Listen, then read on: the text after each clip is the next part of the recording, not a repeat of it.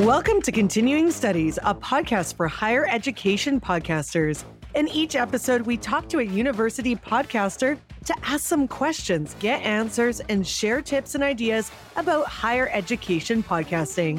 Hi, I'm Jennifer Lee. I'm a radio broadcaster and a podcaster. And I'm Neil McPhedran. I've come to podcasting after 25 years in the digital agency world. Together, we've hosted, executive produced, and launched seven and counting higher education podcasts. Please remember to follow continuing studies in your listening app of choice and drop us a rating and or review. We'd love to hear your feedback. While you're at it, also join the University Podcaster Network on LinkedIn. Okay, welcome to another episode of the Continuing Studies podcast. In this episode, we're chatting with Laura Davis from the Stanford Storytelling Project. So this one is a little bit different. Is a little bit like previous episode where we talked with Craig about how he's using podcasting as part of his curriculum. Laura goes even further. Her curriculum is podcasting, is building a podcast, and she does it from a storyteller perspective. So I think there's some really cool stuff that uh, we can all learn from here. Yeah, I'm really excited to talk to her. We met Laura at Podcast Movement, and I tracked her down right after she did a talk on the whole Stanford storytelling project. And so we were really excited to sit her down and learn more about it because she just had a different perspective that we could learn on. And she is like a master at this craft. And now she teaches a whole course on it. So I think this is a really good episode for anyone in post secondary education because it really teaches you how to communicate and how to become a better storyteller. Storytelling is such an important skill, and it's really how we do communicate with each other in our daily lives. So it's a great listen. Let's get into it. Laura Joyce Davis teaches podcasting at Stanford University, where she helps students turn climate change research into stories to save our planet and manages podcast production for the award winning State of the Human. Laura is CEO and co founder of Narrative Podcasts, the executive producer of Shelter in Place, and a podcast magazine top influencer in podcasting. Her work has been recognized with a Social Impact Award for mentoring and DEI initiatives, a Fulbright Scholarship, a W3 Podcasting Silver Medal, a Golden Crane Honorable Mention, and the International Women's Podcasting Awards. She brings a novelist sense of character development and story arc to podcast training, from interview editing to script writing and sound design. Welcome, Laura. Thank you. Glad to be here. I'm so excited to uh, interview you, Laura, because like you're so accomplished and you're like an OG of podcasting. But of course, everybody starts from the beginning. So how did you get into podcasting? Yeah, it was a little bit by accident. Before the pandemic, my degree's in fiction writing. I have my MFA in fiction. And so for 20 years, I was writing short stories and novels and magazine articles. And at the same time, parenting three young children for a chunk of time there. And I had just started learning about podcasting, not for shelter in place, because that wasn't even in my mind pre pandemic, of course but I had actually applied for another Fulbright. It was going to be a podcast project and it was going to be in the US and Mexico. I was doing 50 interviews on each side of the border. And so I'd been working on this project and had just gotten to the point in the fall of 2019 where I had a pilot episode of that and a trailer. And I was fortunate enough to be a finalist for WNYC's Podcast Accelerator for, with that but I paid somebody else to edit. I didn't know how to edit audio. I barely knew how to use my microphone. I knew how to write. You know, that was the thing that I really brought to that. But when March 17th of 2020 came along, I suddenly found myself with my three young children home with me. And just to give a little important context here, I had for eight years been primarily like the one who was home with my kids, and I would squeeze my writing time into, you know, the 5 a.m. before they woke up or the nap times. and just finally in February of 2020, my youngest was three, and she was finally in preschool for the first time. So it was the first time in eight years that I had all three kids in some sort of childcare. And when the pandemic happened, I just I I kind of lost it a little bit initially. I was like, I can't do this for 2 weeks. Like I can't have my kids home with me for 2 weeks. And so it was really out of that moment of panic that the idea for Shelter in Place came. Seemed simple in the beginning. I would do a daily podcast. It would be just for me. It would be my creative lifeline to help me survive two weeks of pandemic time at home, because that's all I thought it was going to be. And I didn't care if anybody listened, but I thought, you know what? I'm going to just write an, a daily essay every day about what's going on in my life, what I'm thinking about. And I will write one draft, record in one take, and push publish. And I knew just enough about podcasting and, you know, because of this other Fulbright project to be able to do those things, but barely enough. And of course, you know, the story as it continues is that I did not do that podcast for two weeks. I did it for more like over two years and 200 episodes. And the first 100 were daily, it was six days a week. And it very quickly became my life's work. And I learned by doing those episodes every single day, six days a week, very quickly how to edit my own audio, how to do sound design. I was just learning and making all kinds of mistakes, but learning how to fix them.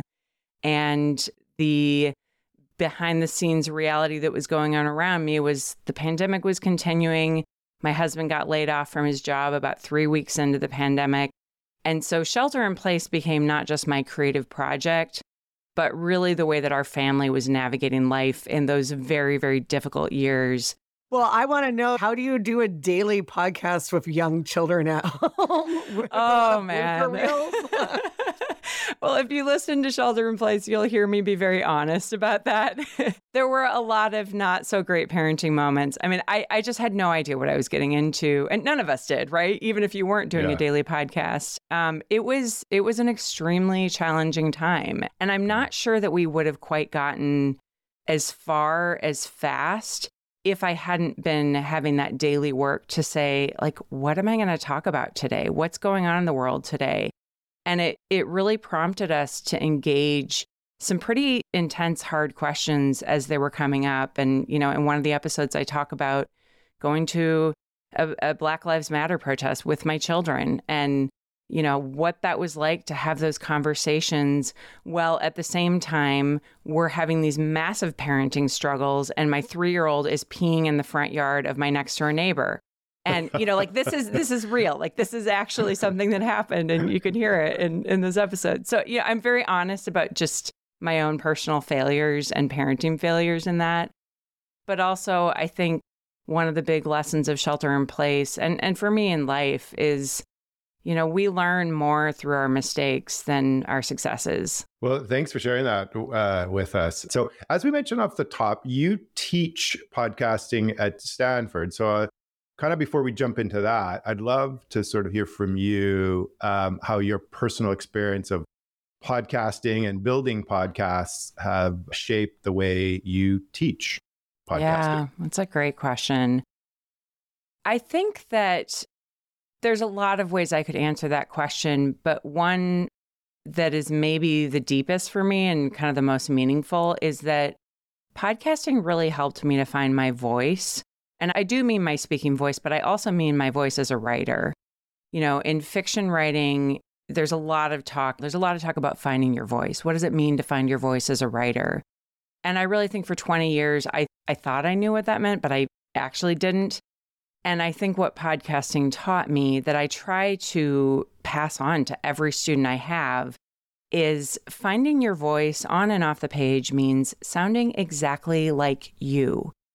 And there might be things about your voice, both in speaking and in writing, that maybe you don't even like, but you can turn those things into something that actually gives your voice some personality and flavor and, and is authentically you in a way that people are going to respond to because they can feel that it's real and that it's coming from a deeper place and you're not you're not trying to be something you're not and i think podcasting gave me the gift of for once not overthinking everything that i wrote on the mm. page partly because i was working so fast you know mm-hmm. that first season those first 100 episodes i went to weekly for the second 100 but um you know the first 100 I didn't have time to be a perfectionist. I really had to trust my gut in a way that I had never, ever given myself permission to do before.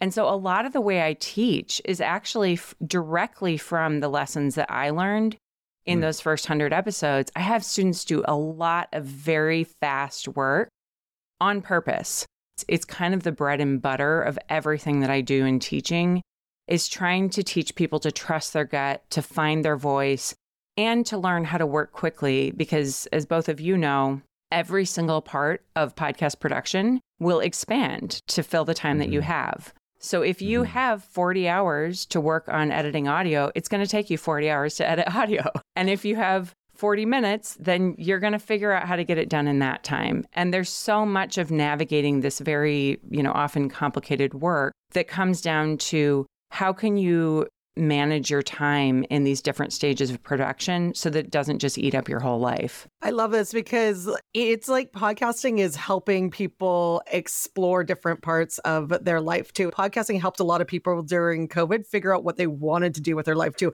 For me, I created my podcast business like and and Laura you found what you need podcasting like you said is a great tool not just to have a show and listen sometimes it just really gives you that time to think. Even if you have one listener, it's more about the act of doing it, which I know leads into our next thing is how did you end up getting to the Stanford Storytelling Project? Jonah Willihnganz, who's my boss, he created it way before anybody was talking about podcasts, which is mm. amazing mm. to me. Like he's the we're OG. talking he is the OG. he is seriously the OG. He's he's amazing and he, you know, was thinking about this way before anybody was talking about podcasts, they were talking about radio and shows like This American Life and Radio Lab. And so you can see that in the DNA of our program that it started with those shows, but I'm sort of amazed and in awe at what Jonah created because it's it's a beautiful program and it's very special. But how I found it is also pretty cool. I've joked with my boss that I feel like I have the DNA of the Stanford Storytelling Project long before I found them. Part of the story with Shelter in Place that I didn't mention before is that about a year in, about nine months in, I was getting very connected in the podcast community, meeting people online, attending all these workshops as I was learning. And I started hearing from quite a few people, and specifically women and non binary podcast creators who wanted to know how I had learned to do shelter in place so fast and and to really understand not just podcasting but narrative podcasting which people aren't familiar with that term. You know, we think of shows as like This American Life, Radio Lab, Snap Judgment, like those would all be examples that most people are familiar with, but it's story-driven podcasts. Oftentimes it includes interviews but those interviews are kind of like put within a narrative context. It has a story arc, there's a beginning, middle, and an end. And without knowing that term, that's what Shelter in Place was. Just because I think I came to it with a fiction sensibility, I just kind of naturally went to that. So I ended up doing 100 interviews in those 200 episodes. And these women and folks reaching out to me, asking me how I did it, eventually led to my husband and I starting a training program that um, in the beginning it was like very scrappy and you know not official but we we basically started building a curriculum. And we were aware that's what we were doing but we thought like well we'll do this for a little bit and we'll help these people who've reached out to us and that'll be that. And that ended up turning into you know, a more official online training program and then an online course to put all of that live stuff so that people could do it self paced. And that self paced course still exists today. It's at narrativepodcast.com. We still do workshops. About every month, I'm doing one of those on a Saturday or something. When I saw my Stanford job description posted, the, the job I have now, it was like they had written a job for me. I mean, I I, I just awesome. can't describe to you how uncanny it was I wasn't looking for a job. Like I was not planning on applying for a job at a university that wasn't even in my mind. But I kept seeing this job posting come across my desk. And when I looked at it and read it, I was like, I should probably apply for this at least, right? Like this seems a little too perfect for my particular skill set. And the fact that I had built this narrative podcast curriculum and was teaching it and training people in how to do this, that was that was the job. And so you know, here I am a little over a year later, and it has been ever bit as perfect of a fit as my hunch uh, was that it would be. Yeah, I mean, I'm just, I'm so grateful to have found a job that really, really fits my experience and that life just brought me to this point. You know, it wasn't an easy three years to get to this point, but I'm, I'm so grateful that had I not done shelter in place, had I not done that training program, had I not mentored these women, like I wouldn't be fit to even apply for the job. But because of these very specific, intense experiences during the pandemic, it set me up to be really prepared for it. And um, it's been a pure delight. That's amazing. Curious uh, what you would say students are getting out of this experience.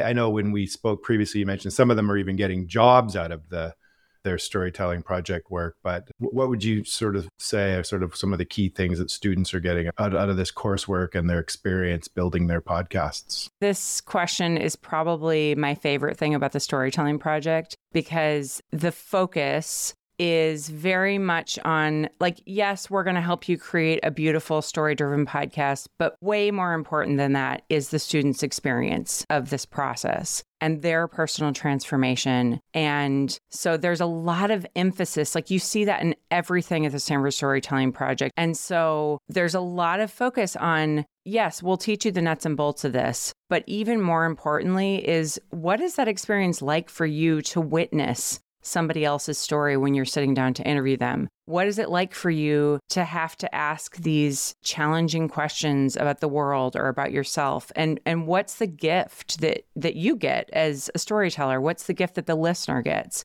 And so, what often ends up happening, you know, almost always, is that students come in thinking, I'm going to do a project. This is what I'm going to do. I'll go through the steps and I'll be done and I'll have this cool thing. And they do get that. They, you know, oftentimes it ends up being way better than they thought it was going to be. But even more importantly, they change. Like they change in this process because I think there's something about the creative process that forces us to confront life's messiness because the creative process is a really messy process. Like it's not linear. Often you're kind of like in a messy middle at some point where you feel a little lost.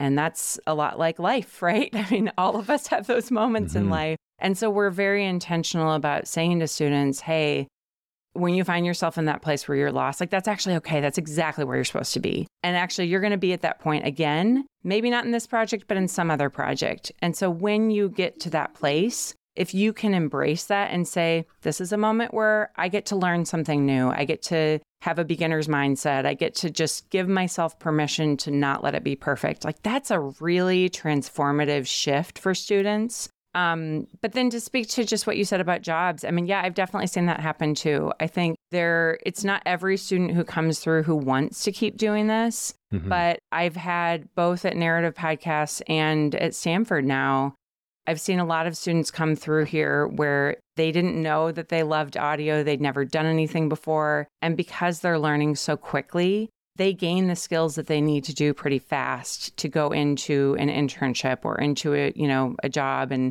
in some cases, they're kind of even jumping levels to go to like an associate producer job, you know, mm. as as somebody who just kind of didn't know anything about it a year ago. So it's I love that stuff. Like I am I am constantly telling my students if you want to go into this, talk to me. I'll introduce you to people that I know in the industry who, you know, might be a good fit for you and I I love connecting people who have a passion for this. Well, not even podcasting. I think this opens doors into a more future friendly medium with resumes because even if it's a kid that comes in and has to do all the production stuff, but if their topic is really relatable to the type of job that they want to eventually go through, we always have to have different sets of material on us now because resumes, let's just face it. Yeah. A lot of people don't read them. They don't cut it just because it says certain things on your resume. A lot of them get denied, even though the talent is super great. And so, again, when you are opening up about a subject that you're passionate about, you're being vulnerable, you can tell a lot from somebody's audio. And as we know, podcasts are hard to put together. It's a lot of work. So I think, again, it shows how dedicated somebody is for a job. So I think sometimes we got to stop thinking about like a podcast is just to get listens because they could be used as a tool for many things. And this is what makes me excited. I love that you said that. I, I completely agree. And I think there's something that you hear, you know, and this comes back to what we were talking about earlier with finding your voice, mm. right? I think there's something that you get a sense of who somebody is when you hear their voice in an episode. It's so intimate, it's so personal, and you know the, their voice is in our ears if we're wearing earbuds. It's it's kind of magical, mm-hmm. and I think you're absolutely right that it's a thing that can set people apart, even if they're not going into audio, even if they're going into some, you know, I you mentioned in my bio the the class that I teach. Stories to Save Our Planet is a new class that I started teaching last spring. And a lot of those students, they're really interested in climate change stuff, but they're not necessarily interested long term in audio. A few of them are, but you know, by and large most of them who take that class, they want to go on to have careers that are doing something to make a difference in the world when it comes to climate change. And so for them, that's a perfect example of like their resume having that link to that 15 minute episode that they created, which is like really good and out in the world and anybody can listen to it, I think gives them just an edge that they wouldn't have just from a resume and cover letter. So I, I hope more and more students will use it that way because I completely agree. Like you're showing the real you. I think it's better than and I'm not putting anyone under the bus. When I was looking for jobs before I started my company, and they ask you the dumbest questions to show your personality, like what type of unicorn are you? That was one for real. But I was like, I don't know, one with a pointy horn. Like, I guess I'm not creative enough and I'm not going to qualify. No wonder I didn't get an interview. What type of unicorn? I didn't even know there was multiple types of unicorns. I didn't. That's hilarious. One of the things that um, is key within what you teach and i know your background is crafting a story and you've talked a little bit about that. Crafting a story for podcasting. You mentioned the difference between narrative and interview style podcasting but i'd love to hear uh, crafting a story for interview style podcasting as well too if you could sort of dig into that a little yeah, bit for us. Absolutely. So i think maybe the simplest way to think about this one that i think eh, i've found really helpful for myself and for students is thinking in terms of action and reflection. Or another way to think about that is like scenes and then meaning making of that scene. So, why are we hearing those scenes? Why are they significant? So, if you think about the basic structure of a story, it's like this happened, this inciting incident to set us off and drop us, hopefully, right into the action of the story and get us interested. And then this happened. And here's why this is important speaking to somebody, and you know you have your list of interview questions. You could just ask them those questions, that's fine. But an even more interesting way to do that interview is to prompt them to speak in scenes. Mm. So if you ask me, Laura, how did you start Shelter in Place? And I say, well, I started it on, in the beginning of the podcast or in the beginning of the pandemic. That's true. It's pretty boring. If I tell you I was in a moment on the day that I found out we were going into lockdown and I was panicking because I'd been, a, you know, basically a stay at home mom for eight years, dying to spend time writing. And finally, I had gotten my moment. And then the pandemic happened, and I was suffocated by life and I needed a way out. And so I saw this podcast as a way to give myself that creative lifeline. I had no idea what I was getting myself into or that it would completely change my life. But that was the moment that it all began. You know, that's way more interesting than me just saying, I started it during the pandemic. So, prompting your interviewee to speak in scenes mm. and even asking them, like, what was that like? What did it feel like to be there? Can you describe to me what that place looked like? Who was there? You know, really thinking about the five senses. That can help your interviewee to maybe without them even realizing it, describe whatever they're, they're saying that happened in a scene. That makes for really great storytelling. And then at that point, sometimes you can even get them to do the meaning making too and say, well, what did you learn in that moment? Sometimes they have enough distance from the scene to be able to go ahead and do that. But if they don't, you as an interview host, you can say, I wonder if, like, did you take this from it? You know, it seems to me like you kind of saw that moment and then you learned this thing from it. And then they can say, oh, yeah. And, you know, and I also learned this. So there's this kind of back and forth that you can do even in the moment of an interview, even if you're not doing audio editing and all of that, you know, which we do a lot of audio editing, but not every interview show does. And so, even learning to be an interview who prompts your interviewee to speak in scenes,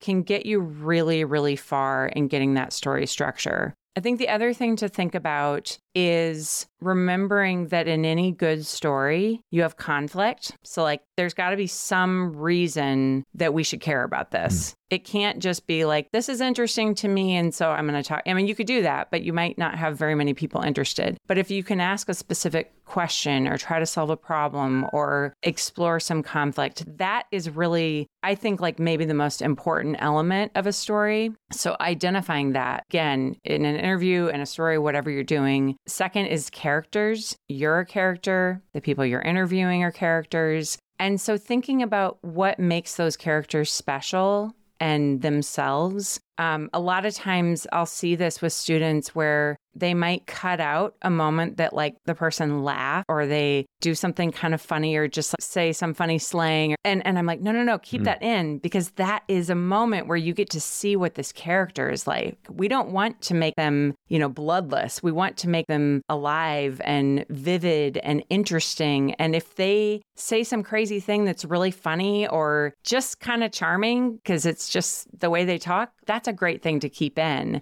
um, so you have conflict, character, setting, um, and then finally resolution. You know, it's like where does the piece end? How does the conflict resolve? It's almost never neat and tidy. Often it's like an opening up or a complication of some understanding of the world.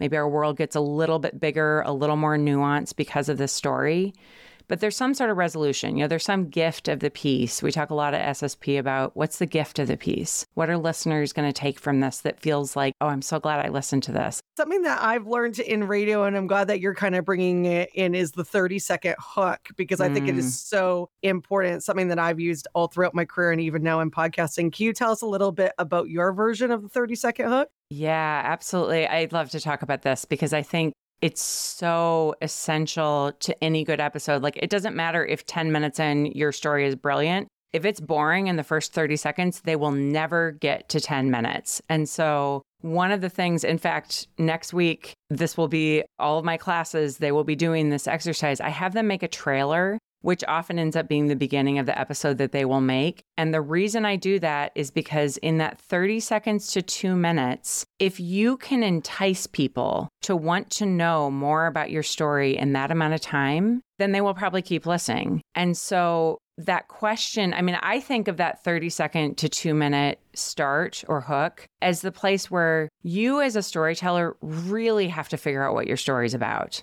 And you don't have to say it all in that first 30 seconds. Like it might be that all that we hear in the first 30 seconds is some little nibble of it, that we get a hint of it that's like, ooh, what's happening? I want to know more. But if you don't know what your story is about, that's going to come through immediately, like in the first 30 seconds to two minutes. If you do know what it's about, then it's much easier to say, and if I can give them enough of a hint that they're interested and they want to keep listening, then I've done my job in the opening.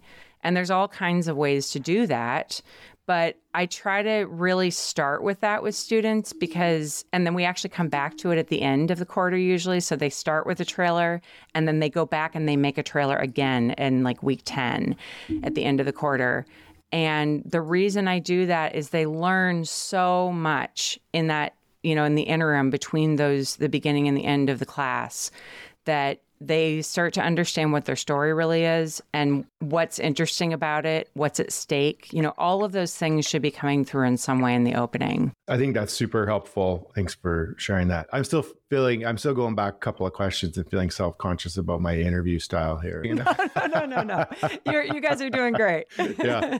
Maybe just sort of digging in a little bit further into some of the minutia of podcasting and curious as part of your teaching, I'm assuming you're also digging into show titles and episode titles, descriptions and show notes and best practices. What are some of the key things on this topic that you teach and, and just for the listening audience what are some things we could learn as well too? So kind of the end process. Once you're done what do you yeah. do with it when you put yeah. it out in the world? What do you need to think about? That's yeah that's a great question, question. well this is something that i played with a lot with shelter in place. Like we tried wildly different things season to season to see what worked because it is on some level like a marketing game right? And like m- so many things in marketing you don't really know whether something works until you try it.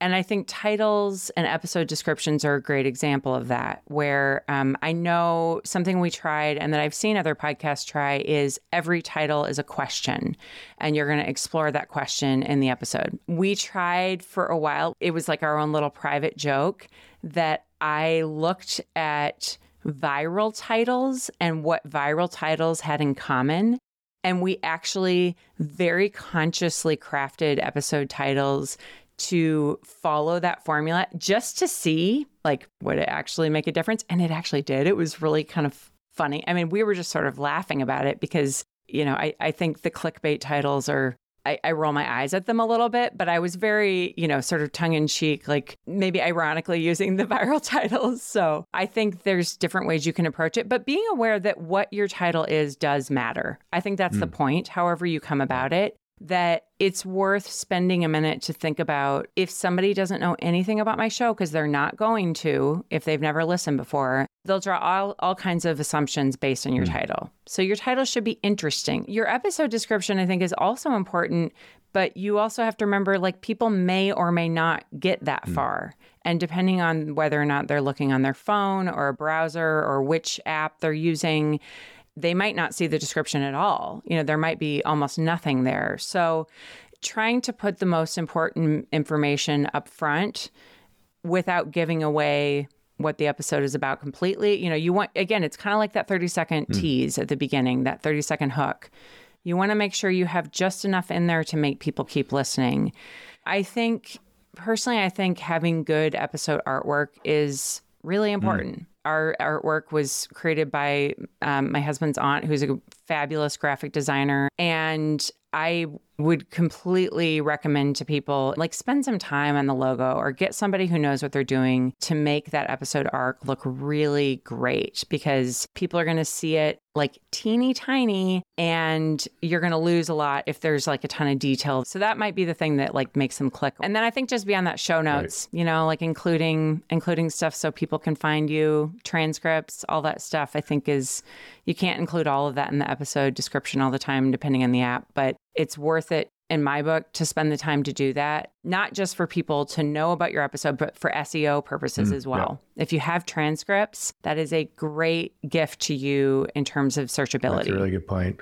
I wanted to sort of double back on your comment about episode artwork with the new yeah. iOS 17 that's rolling out this week for most of us on our Apple phones. Apple is leaning into episode artwork and they're revamping the Apple app to a certain extent or upgrading it. And um, so th- it's a huge opportunity that episode level artwork, actually. I think yeah. you make a good point. It's the combination of the title and the artwork that's probably going to be the big listen or, or not listen for someone. But that episode artwork is a really big opportunity. There's such a debate on it too. And I want to know, Laura, your opinion a lot of people are talking about what's better to have just cover art or have a podcast cover with someone's picture on it. And right now, a lot of people are in the picture mm. camp. I know they are. I, and I understand why. Like, if all you care about is downloads, and you have a celebrity in your podcast, I understand. And there's also the thing of like the host, you know, we want to feel like we know our host. And I'm a little bit of a purist in this, and that I'm always going to go with the beautiful mm. artwork over the photo.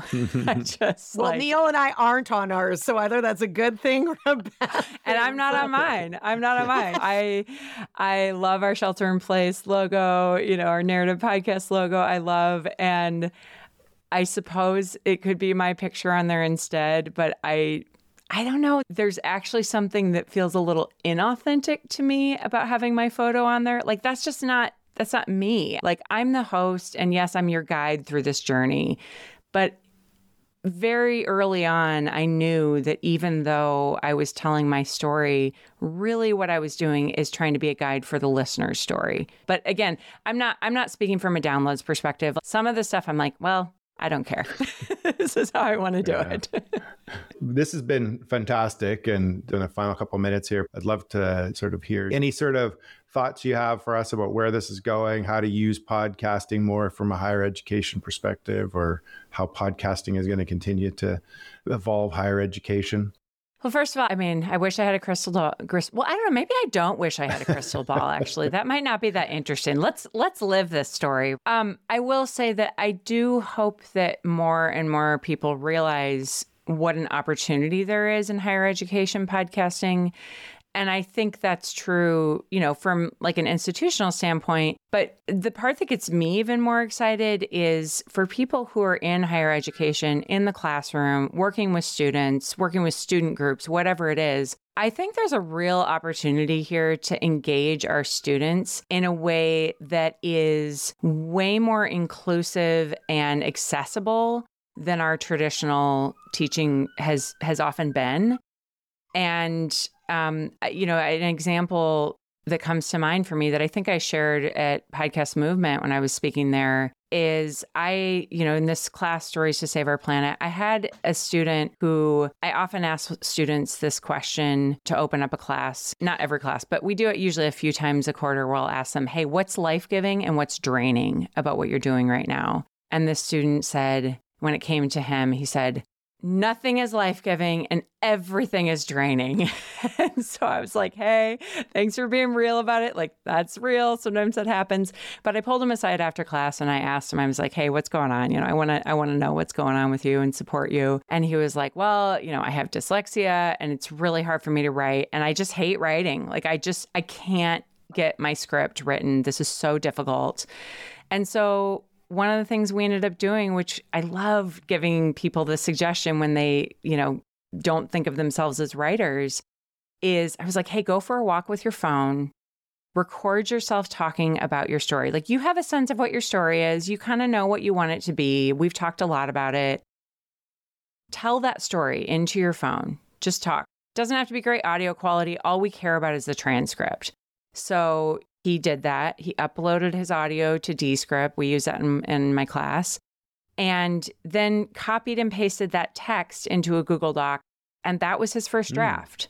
And I have to tell you, his story ended up being stunningly beautiful. Like he is actually a fantastic writer.